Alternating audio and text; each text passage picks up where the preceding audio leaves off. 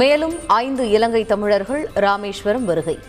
இலங்கையின் பொருளாதார நெருக்கடியின் எதிரொலியால் ஒரே நாளில் பதினெட்டு பேர் தமிழகம் வந்தனர்.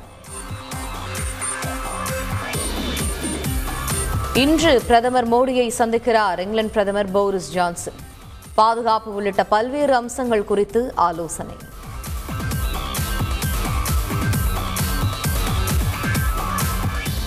தேர்தல் வியூக நிபுணர் பிரசாந்த் கிஷோர் காங்கிரஸில் இணைவது குறித்து இன்று ஆலோசனை. நாடாளுமன்ற தேர்தலை எதிர்கொள்வதற்காக அறுநூறு பக்க அறிக்கை தயார்.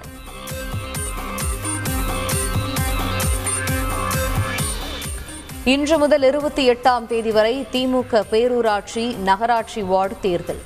விண்ணப்ப படிவங்களை அந்தந்த மாவட்ட திமுக அலுவலகங்களில் பெற்றுக்கொள்ளலாம் என அறிவிப்பு.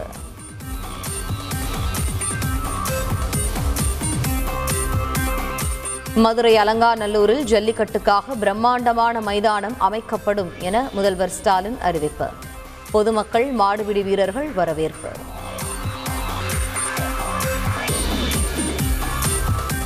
ஆட்சி மாற்றத்திற்கு எய்ம்ஸ் குறித்த செங்கல். முதல்வர் பெற்ற மனுக்கள் மட்டும் காரணமல்ல. முக்கிய காரணம் மக்கள்தான் என்று உதயநிதி ஸ்டாலின் எம்எல்ஏ சட்டப்பேரவையில் உருக்கம். கொடநாடு கொலை கொள்ளை வழக்கு தொடர்பாக சசிகலாவிடம் தனிப்படை போலீசார் கேள்வி. உரிய முறையில் பதிலளித்ததாக சசிகலா தகவல். இன்றும் தொடர்கிறது விசாரணை.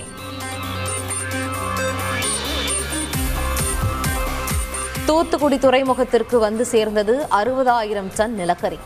அனல் மின் நிலைய ஐந்து அலகுகளில் மின் உற்பத்தியை மீண்டும் துவக்க அதிகாரிகள் நடவடிக்கை. தமிழகத்தில் சுற்றுச்சூழலை பாதுகாக்க விரைவில் ஐநூறு மின்சார பேருந்துகள். அமைச்சர் சிவசங்கர் தகவல். சென்னை புறநகர் பகுதிகளில் வீட்டை குத்தகைக்கு விட்டு மோசடி செய்த கும்பல்.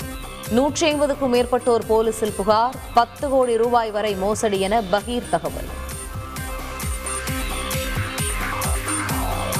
கழிவுநீர் தொட்டியில் மின் மோட்டார் பழுது பார்க்க சென்றபோது விபரீதம்.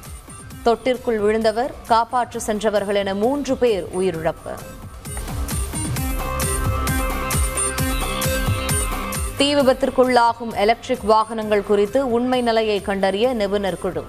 தவறுகள் கண்டறியப்பட்டால் கடும் நடவடிக்கை என மத்திய அரசு எச்சரிக்கை. பிரதமர் மோடியின் எட்டாண்டு கால சாதனைகள் குறித்து மே இருபத்தி ஆறாம் தேதி அறிக்கை வெளியீடு. மத்திய அமைச்சர் அனுராக் தாக்கூர் தலைமையில் குழு அமைப்பு. இலங்கை எதிர்க்கட்சி தலைவருடன் சீன தூதர் சந்திப்பு. இரு நாடுகளிடையேயான ராஜதந்திர உறவு பரஸ்பர ஒத்துழைப்பு குறித்து கலந்துரையாடல் என தகவல்.